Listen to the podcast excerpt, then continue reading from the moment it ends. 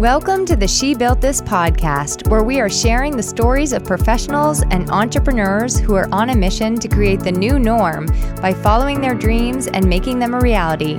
I'm your host, Emily Aborn, and together we are inspiring, growing, and giving you the tools you need to bring ideas to life so you can build whatever this means for you.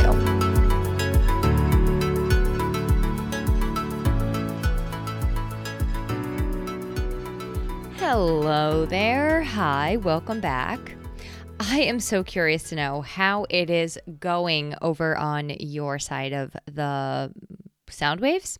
Um, did you survive the month of June? Not to mention the first half of the year. Like, holy, holy moly. I asked because I have heard a lot of people who have kind of had an interesting start to their year. And then that just kind of rolled into April and May. And then suddenly we're like pummeled and overwhelmed in June. I also experienced this phenomena and I lived to tell about it.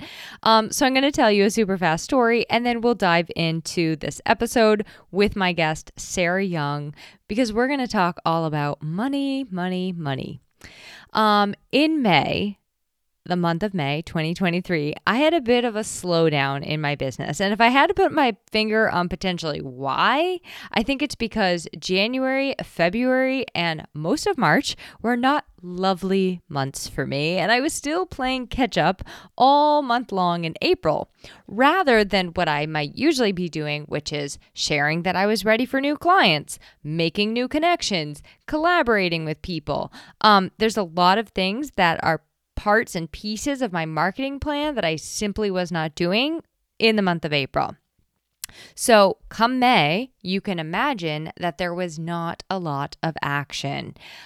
And I also think that on a larger scale, um, I think that people in May start to get panicky about what is coming down the line in June because it is a very classically busy month. So, come May, I was sort of like wrapping some stuff up, but I didn't have anything like actively in the works or anything that I was getting started on. It was kind of freaky. So, first, I went to the place where we often go as entrepreneurs, which is to like uh, think catastrophic thoughts, believe that the sky is potentially falling and that this is it. I'm done forever. Uh, you know, go start looking on Indeed and applying to jobs. And then, as I looked back at some of my spreadsheets from last year and the year before, I found that this is actually a recurring phenomena and I can cool my jet engines. And you know what prompted me to look back at my spreadsheet? Actually, because this is a great story what prompted me to look back at my spreadsheet was I had decided, you know what, it is a very slow time right now. So I'm going to work on a project uh, in my business that I don't have time to work on when I'm working with clients. So I decided to work on my website, which um, I was in the process of transferring it over to a new platform I highly encourage you to go check it out if you care to. It's emilyaborn.com, same as always. Um, and as a content copywriter, I was in the process of kind of like refining my own message because I was kind of like the cobbler's son shoes and I hadn't put a lot of time into my own uh, marketing messaging and wording and just like the things I wanted to include on my website. Like it was kind of just like put on the back burner for a long, long time. So, in doing that, I discovered a blog that I had written back in May of 2022.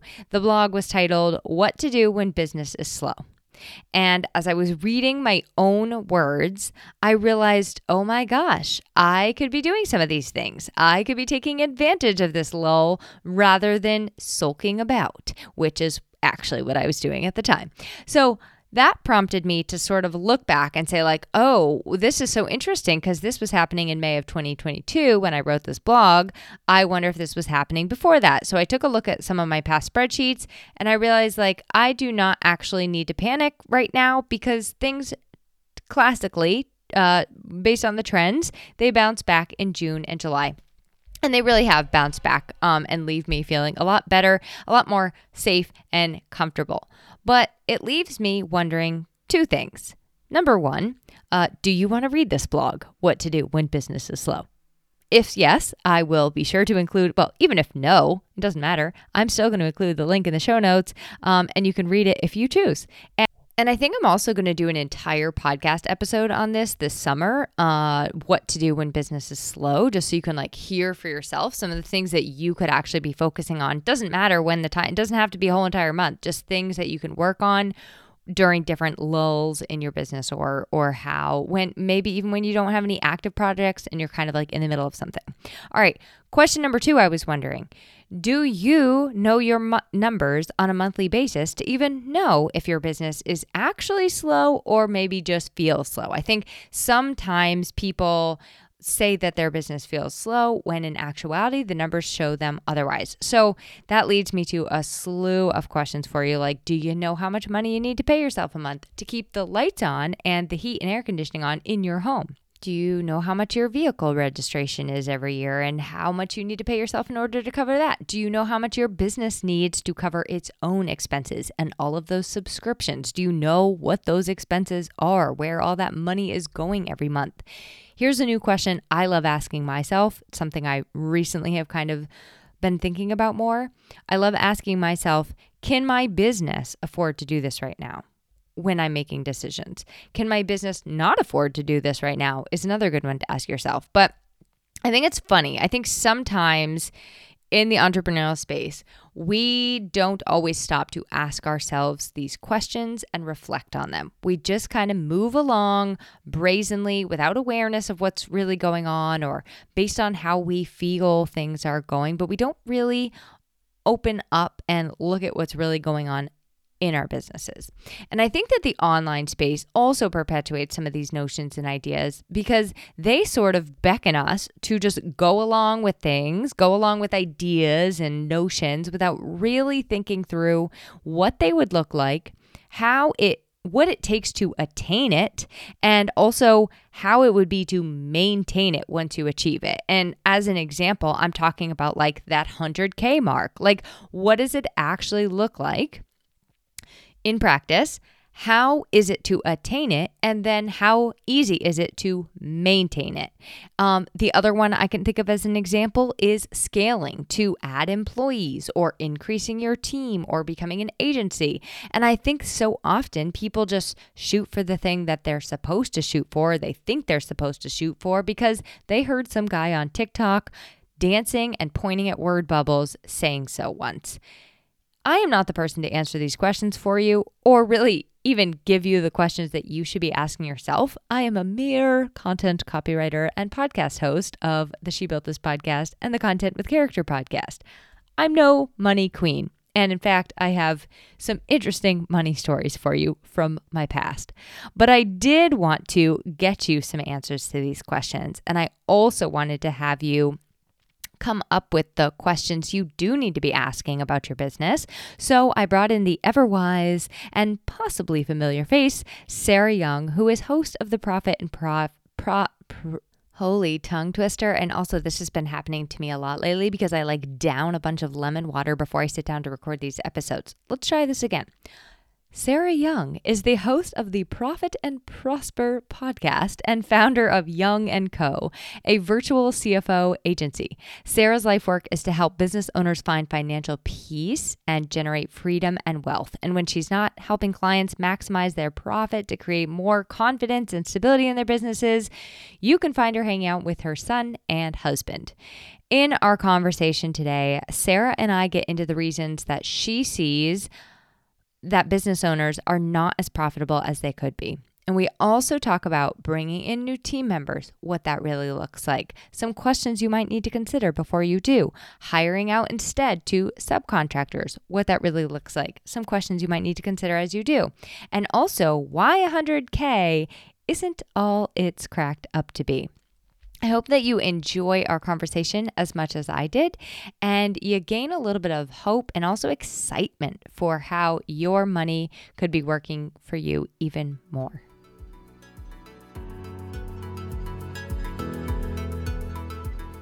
Hi, Sarah, and welcome to the She Built This podcast. Hi, thanks so much for having me. It's taken us a long time to get you here. I tell you what, but we had some, we had a lot of fun having you in. She built this workshop last year. And I knew after that workshop, I was like, I must have her on the podcast. So I'm so glad the stars aligned and we made this work. Yes, it actually doesn't seem like that long ago that I originally reached out. But now that I think about it, I mean, it must have been last summer. So it all works out. Yes, I agree. Um, I would love, we've already heard your bio and like, you know, what you put on paper and stuff like that, but I would love to hear, like, in your own words, a little bit more about your story, like how you actually started your business and got into doing what you do. Yeah.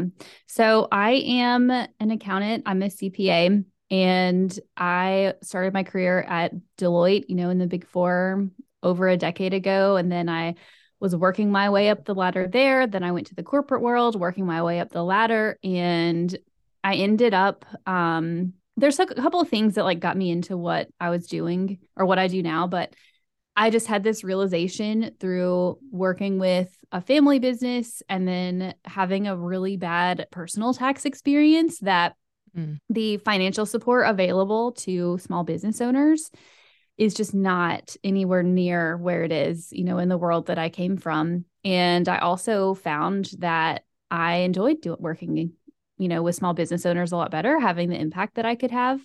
Um, and so I decided to back at the end of 2018, I was doing a lot of free work at the time, but then I started, you know, officially, you know, putting my myself out there as an accountant.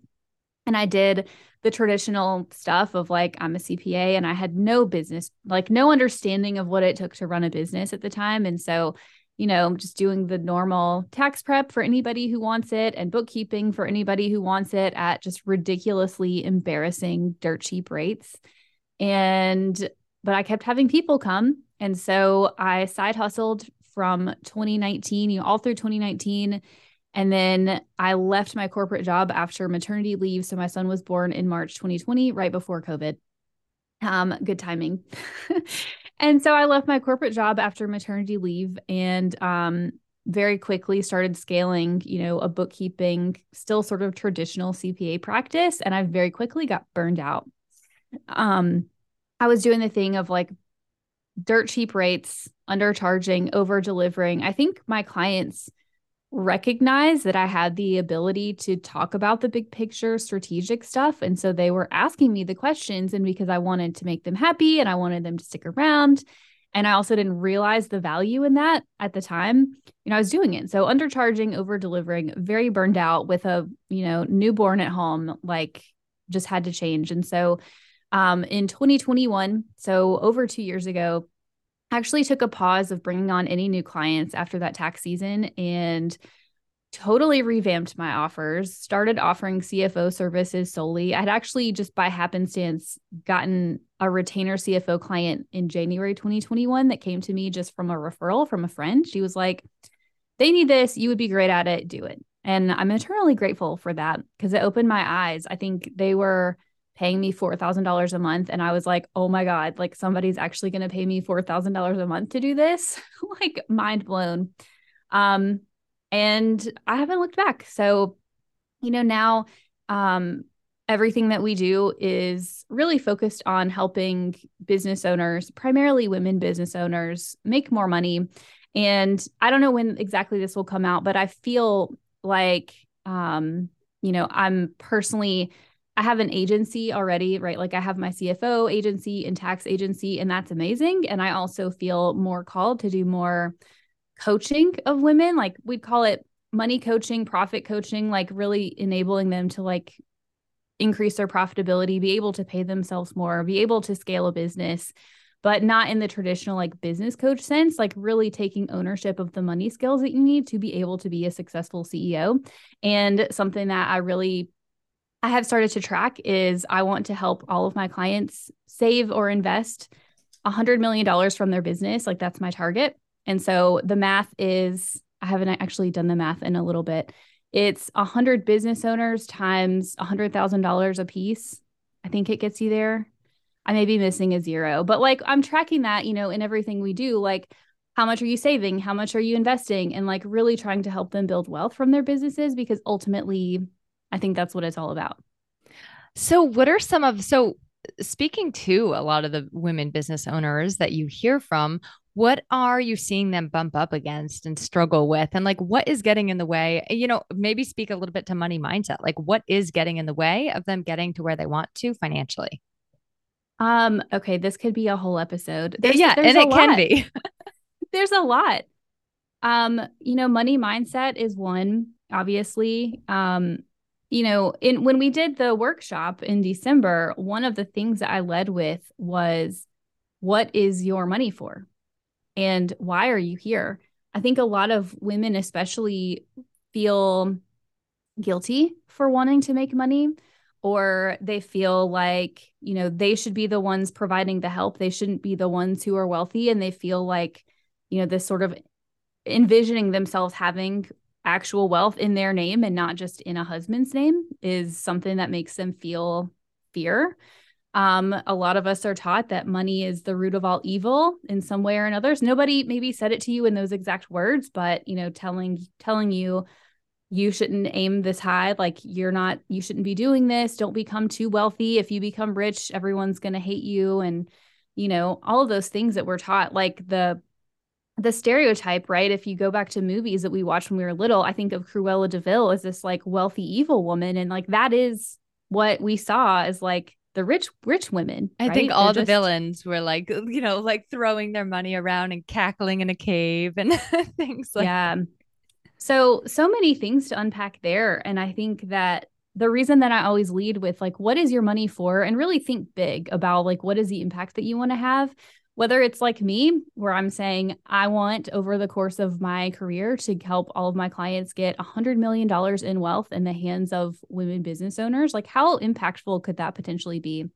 And if we get to 100 million, we're going to go to a billion. Like mm-hmm. I'm just mm-hmm. calling it now. I have no idea how long it'll take to get there. Probably this is like my career, but just imagine how impactful that could be. And it doesn't even have to be that, right? It could be I want to enable my family to have experiences that I didn't have when I was growing up, right? I want to be able to take my kids on really cool trips. I just want to be able to enjoy life while they're here instead of waiting until I'm 65 to finally sit back and relax, except my kids are now out of the house and I'm old and maybe like not old. Okay. 65 is not like that old, but you know what I'm saying? Like enjoy life while you're here. Maybe it's that. And so, really, what is the money for? I think anchoring into that vision, but also like not being afraid to step into that. Like the first time I ever said out loud, like, I want to help my clients get a $100 million in wealth. I felt like, who am I to do this? Right? I'll never accomplish this. But then I sat with it some more and I said, I have these skills. I know that I can help people to do it. And so who am I not to do that? Right? And I think what I love about all the examples you gave is that it is a ripple effect. So it's not like, yes, you are helping these people invest um a hundred million dollars of wealth and that is going to ripple like through generations and through time and impact other people in their lives in addition to impacting you in addition to impacting them so everything you gave as an example it's like yeah. it's bigger than us you know it goes further than us so i love asking that like what is my money actually for Mm-hmm.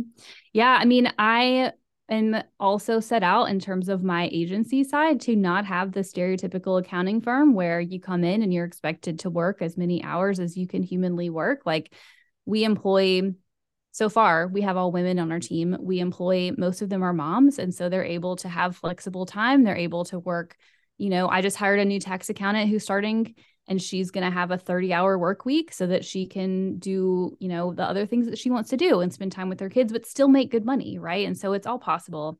Um and so i guess going back to the question of like what is it that holds you back? I think it's a lot a lot of that a lot of the mindset a lot of the fear. Even if you may say on the outside like i want to build a multi six figure, seven figure, eight figure business. But if you actually, you know, close your eyes and imagine like a million dollars hitting your bank account, like literally close your eyes, like pause the podcast, close your eyes and visualize your bank account showing a million dollars sitting there, like in your business checking account. Like, what is it that comes up? And if it's a fear, if it's like this reaction of like anxiety or stress, like you got to do some mindset work because if you have, it's like this push pull, right? Of like, I want this, but I don't want this. And so it's going to hold you back.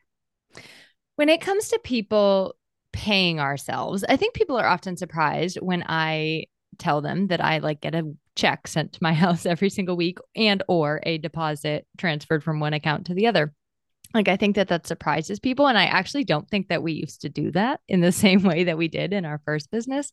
So I'd love to talk about like why we need to pay ourselves and then how that actually like where it begins I guess because I do hear a lot of business owners like not even taking a paycheck for themselves. So what are the problems in there and how do we start paying ourselves? And and we can talk about commingling if you want to if that's where we're going.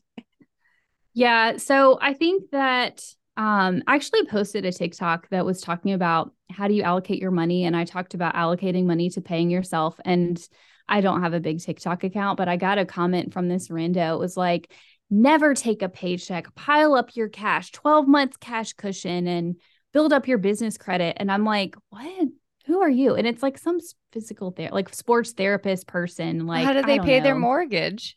I don't know. I said, like, this is not sustainable for people. And so you know, obviously, I'm a believer in habits. And so I think that when it comes to money, really examining what are your money habits, um, you know, to it's a, probably an overgeneralization, but I find that business owners tend to fall into two camps when it comes to money management. If they don't have, you know, support, if they're not doing some of the things that I teach people to do, like just when you start a business, you don't know, like nobody teaches you how to do this stuff. And so I find that people either tend to fall into the camp of, I pile up my money in my bank account because I don't know what to do with it. And I'm afraid to take it out because I'm afraid my business is going to crash and burn and I may need it later.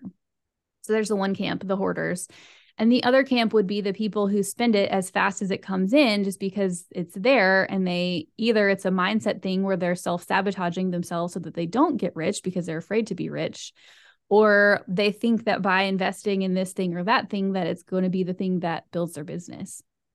So I think understanding that is important and having the habit of being able to pay yourself. Like I tell people, even if you don't feel like you can afford something, like let's just set up an automatic transfer or something, whether it's weekly, I pay myself monthly, even if it's a hundred bucks, I don't care. Like get into the habit of doing that first and foremost and make it easy.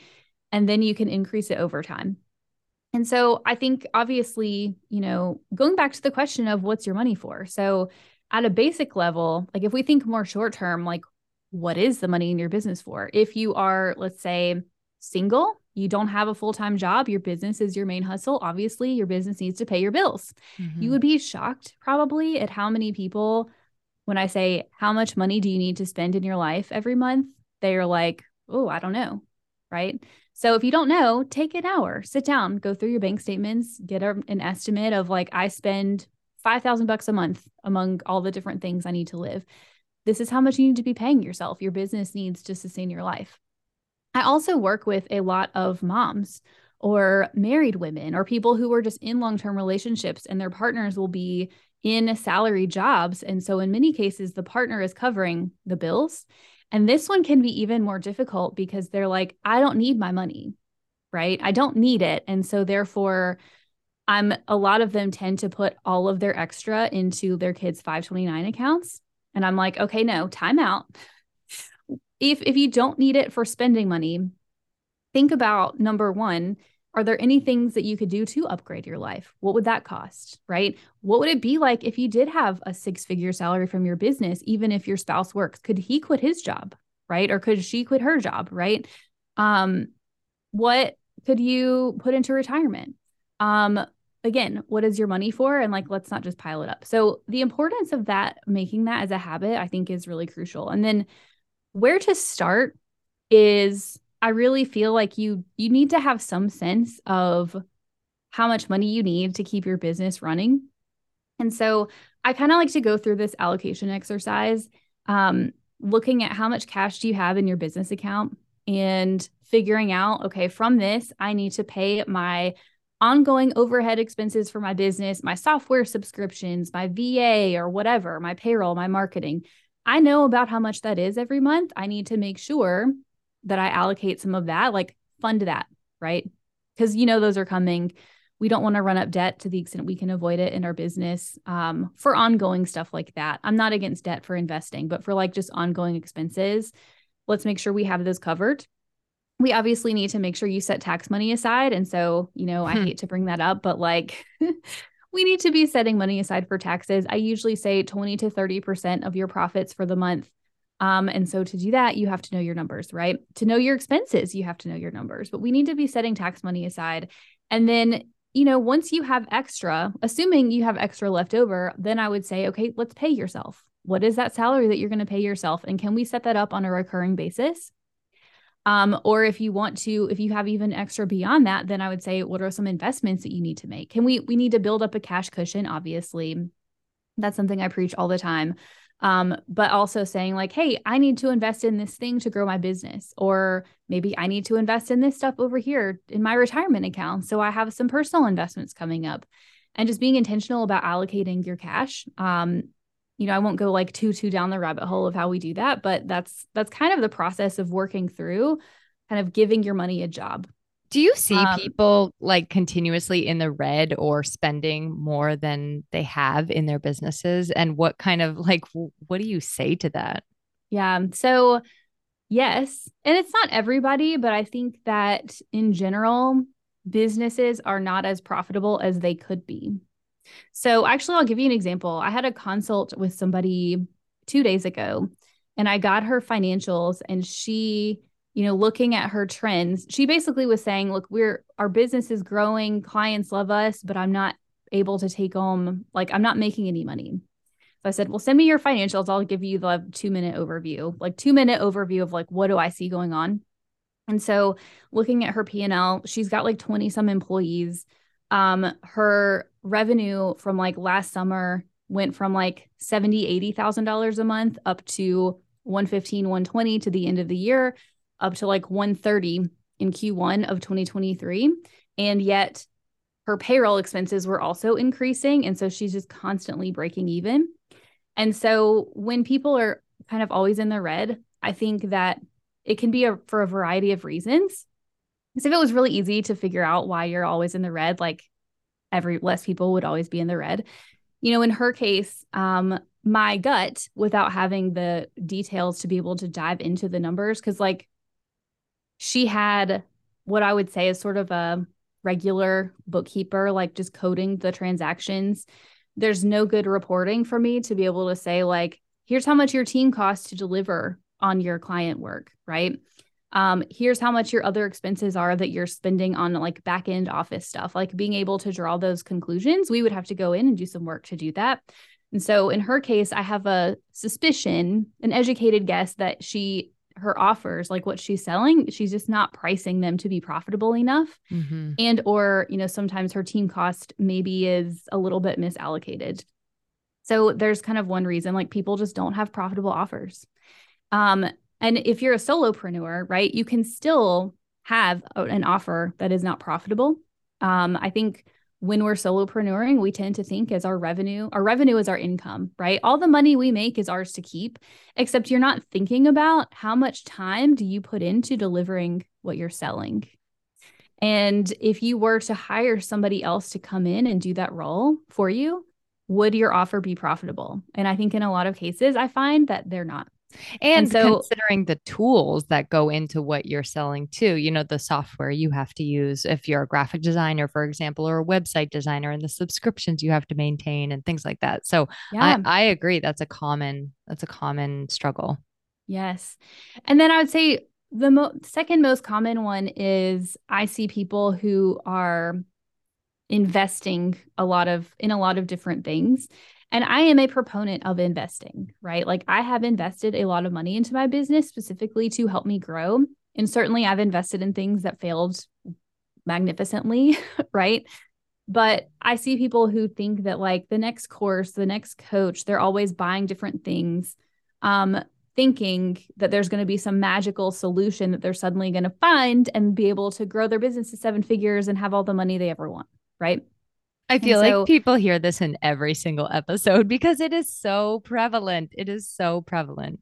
Yeah. And so, again, I am a proponent of investing, but we need to make sure we're doing it in a way that makes sense. And I do think that people should be willing to spend money in their business, especially if you want to be able to build it beyond just yourself.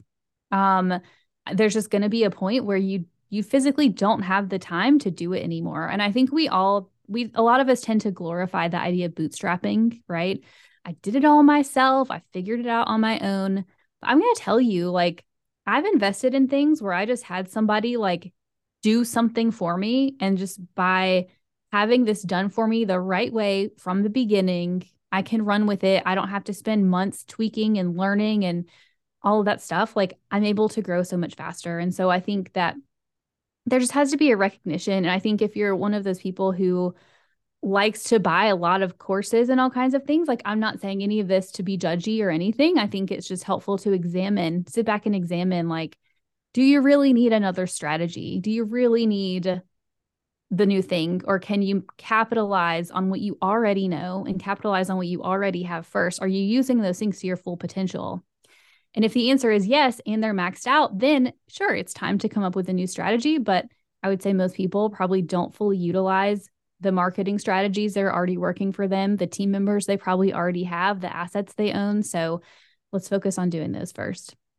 What if somebody is thinking about bringing on that first team member? Um, where do you kind of see uh, categorically that person fall into? And like, what are the steps to bringing on somebody to help you with what you're doing, like on a regular basis? Yeah.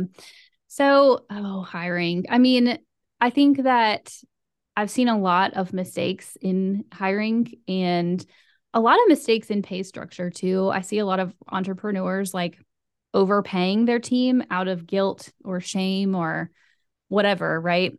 And it ends up, you know, it's just not scalable. Like I have I have some clients now who are at the low seven figure level and we're having to completely restructure their pay structure because they're wildly overpaying their team for the market. And I very much believe in fair pay. I'm not going to tell anybody to go hire the, you know, $2 an hour VA in the Philippines because I think that's not that's not in my ethics to do that.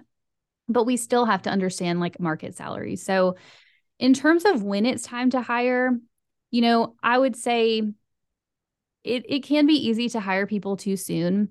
I think that exercise that I was talking about of understanding if your offers are profitable, right? If you're if you're consistently making cash flow, if you look and you say, um, I'll take on this copywriting project, maybe somebody's going to pay me $2,000. I'm just going to make numbers up.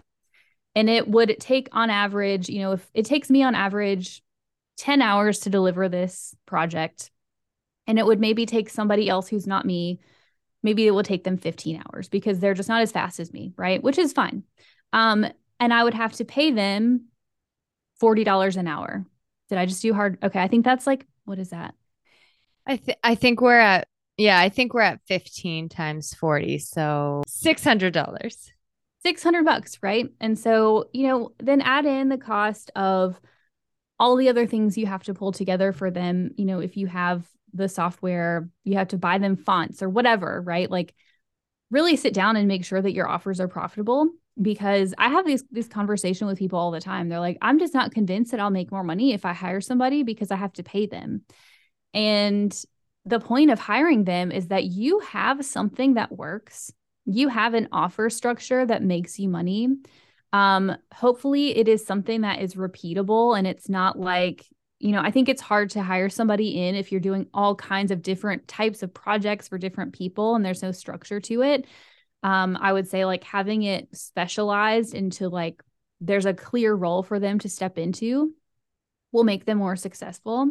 But I think when you have that, by default, if you have a profitable offer, I mean, you could hire somebody as soon as possible, right? You don't have to wait until a certain benchmark as long as in this example, right? 2000 bucks. If it costs you $600 to hire somebody, hold on, I'm going to do my percentage really fast. I think I did set this up so it would be profitable. So that's 70% profit on that offer. I would say that's amazing, mm. right? That's a great profit margin on the offer. And so you could do that all day, right? You could just spend your time doing the sales and marketing and high level strategy and just feed this in to this person all day long. I think the problem that people have is that they don't have these things set up to be profitable. And so they end up spending a lot of their money on payroll, right? Most of their sales is getting allocated to payroll without thinking, like, oh, I've got to also pay myself and all of my back end stuff. You, so I think sorry, do you think a good place to start is like trying it with a subcontractor or do you really say like jump right into having an employee? I think it it varies. There's no right answer. Um, I'll tell you what I did. Um, so I my first hire was a part-time bookkeeper because you know I was scaling at the time. I had a, a lot of bookkeeping clients, but then when I was starting to take on CFO clients, I hired a bookkeeper to help me with just the sort of administrative type of client work. Um, in my case, I did go the employee route, and I'm not saying that's right or wrong, but and so I'll preface this by saying I'm not a lawyer. And so this is sort of an HR law. There's like state laws around who can be a contractor versus who can be a W 2 employee or who should be. Um, and I think a lot of people incorrectly assume that just because you say someone is a contractor, that automatically makes them a contractor.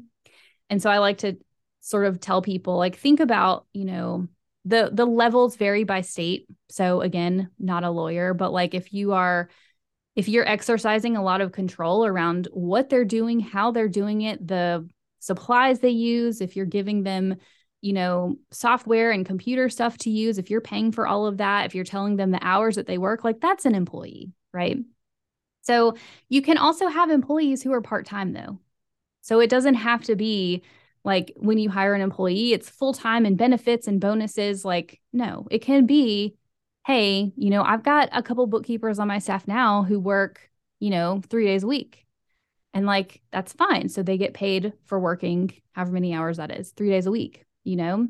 Um, so I would say, I also see people make the mistake in hiring of thinking that they're going to hire a unicorn who can do it all. So, as a business owner, I think we are capable of thinking high level strategy and also stepping in and doing the work. And you have to understand that like most people can't do that. Most people are not unicorns. And if they are a unicorn, they're probably wanna, gonna want to go start a business mm-hmm. because they have those skill sets.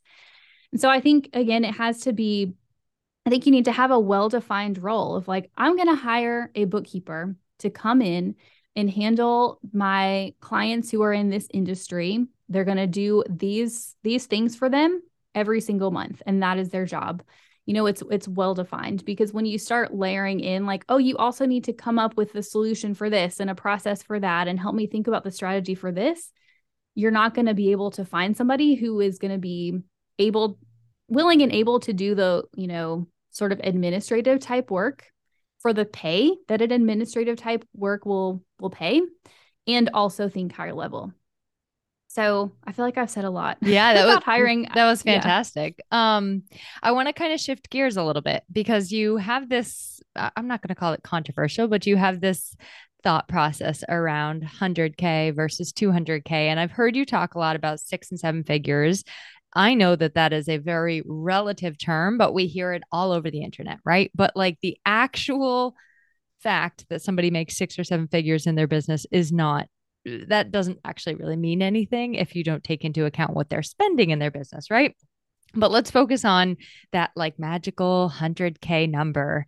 And is it all that it's cracked up to be? no. So I I feel like when I first had this realization, it was in 2021.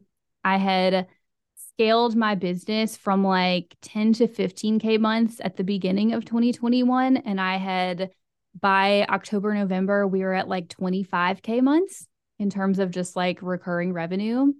And I just remember looking up one day in the fall and being like, I think we had a nanny at the time because COVID and we didn't send our, you know, son to daycare. And I think she called in sick that day and so I had to just sort of shuffle my schedule around and take off and like be a mom.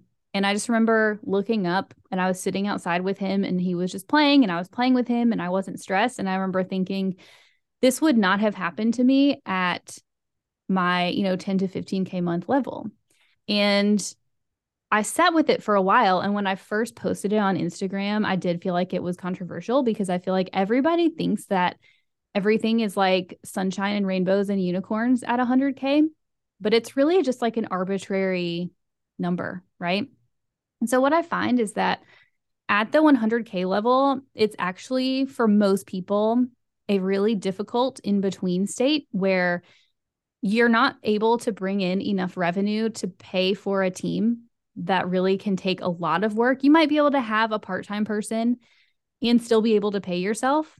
Um, but you're having to to maintain, you know, eight eight K months, 10K months, even up to like 15. It can vary depending on the business and how it's structured. But it's just this hard in between of you still having to be the one delivering the work and also having to do all the sales and all the marketing and all the strategy. And if you want to be able to pay yourself, you're not able to um, you know, pay a team member that much. So I actually have a whole podcast episode. I think it was episode 55. And the title of it is um, it's on the Profit and Prosper podcast. It is called How I think the title is How I Would Pay Myself 50K, 100K, and 300K.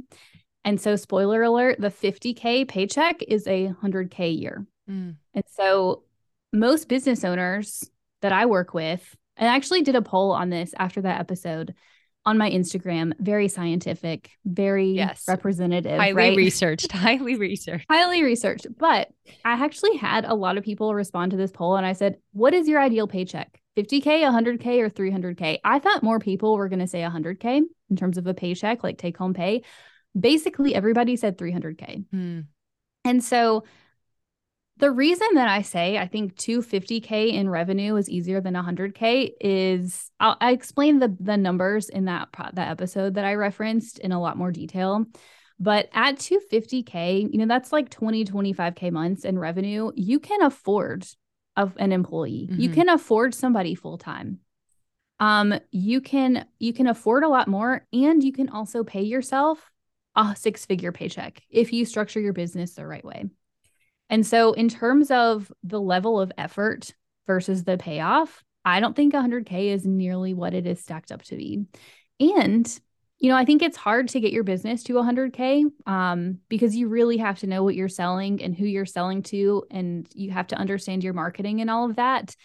But I personally also had to go through a lot of shifts to get myself to 250K. And it really, once I went through it, it enabled me to step back so that when and that one day that I was referencing, you know, Nanny calls in, I'm not stressing because I'm not the one that has to get up and stir the pot every day in my business, right? Like it keeps going without me. Maybe not forever, but like it's not a big deal. And so I just think that aiming for 100K and thinking that it's going to give you all your hopes and dreams, I just don't think that that is really realistic. And I don't think that it I think more people should talk about like the take home pay and the expenses of like running a team if you want to do that because I don't I don't think enough people talk about it and I would say you could be like very happy and have a nice sustainable business at around that 250k mark. Yeah, you're right that not and not enough people talk about that and what that looks like and not to mention which I know you don't necessarily deal with but not to mention like all the different communication elements and having somebody else fill your shoes, right? And like how they're coming across to clients and all of that. So it's it's a lot. And I'm sure that there's podcasts out there and things like that. Um all right, to wrap up, I would just love to hear you you mentioned your podcast, so let's let people know how they can find the podcast and just how to find you and connect with you connect with you online. I know that you give a lot of like education and tips on Instagram in such a generous way, in my opinion. Like you really do give people a lot of information and make yourself very, very accessible. So let us know how to find you. Well, I appreciate that. I do it on purpose. I mean, you know, obviously I want people to come and work with me, but you know, I think it's the stereotypical thing of like, if this is what my free stuff is, imagine, yeah. imagine actually getting my brain and my team's brain, like they're also amazing um, on your business. So I would say, you know, for those of you who are podcast listeners, go listen to my podcast. It is the Profit and Prosper podcast.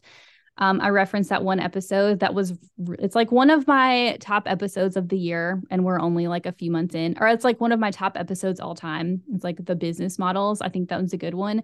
I also, I think it's episode 50. I have a four part profit series that I did a couple months ago um, where I talk through in detail what I consider to be the elements of a profitable business. So, offers, systems, investments, and team. So, go check those out. I think they were really good, if I say so myself. And then, obviously, I'm on Instagram. It's Sarah Young.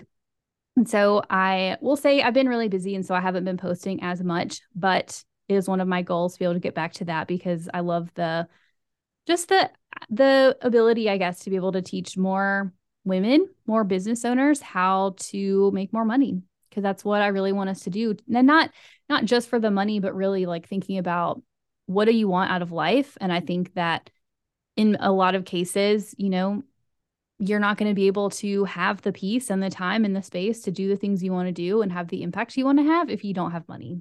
And I hate I wish it wasn't that way, but that is that is the world that we live in.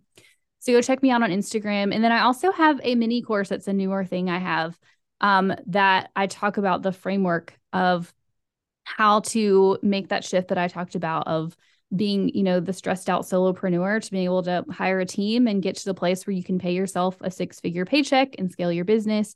And so you can go get that at millionaire. I think the link will be in the show notes. You have it, but millionaireceo.co forward slash mini course or pull up my Instagram and send me a DM with the word wealthy and I'll I have a really cool um automation that I'm very proud of setting up that will send you the link to. Okay, awesome. And I will make sure that all of those links and the um, podcast you mentioned are in the show notes. So thank you so much. As my friend said before we sat down to record, you are a wealth of knowledge. And I really, really appreciate you being on the show. Thanks so much for having me. To learn more about She Built This and to join our community and get involved for yourself, visit www.shebuiltthis.org.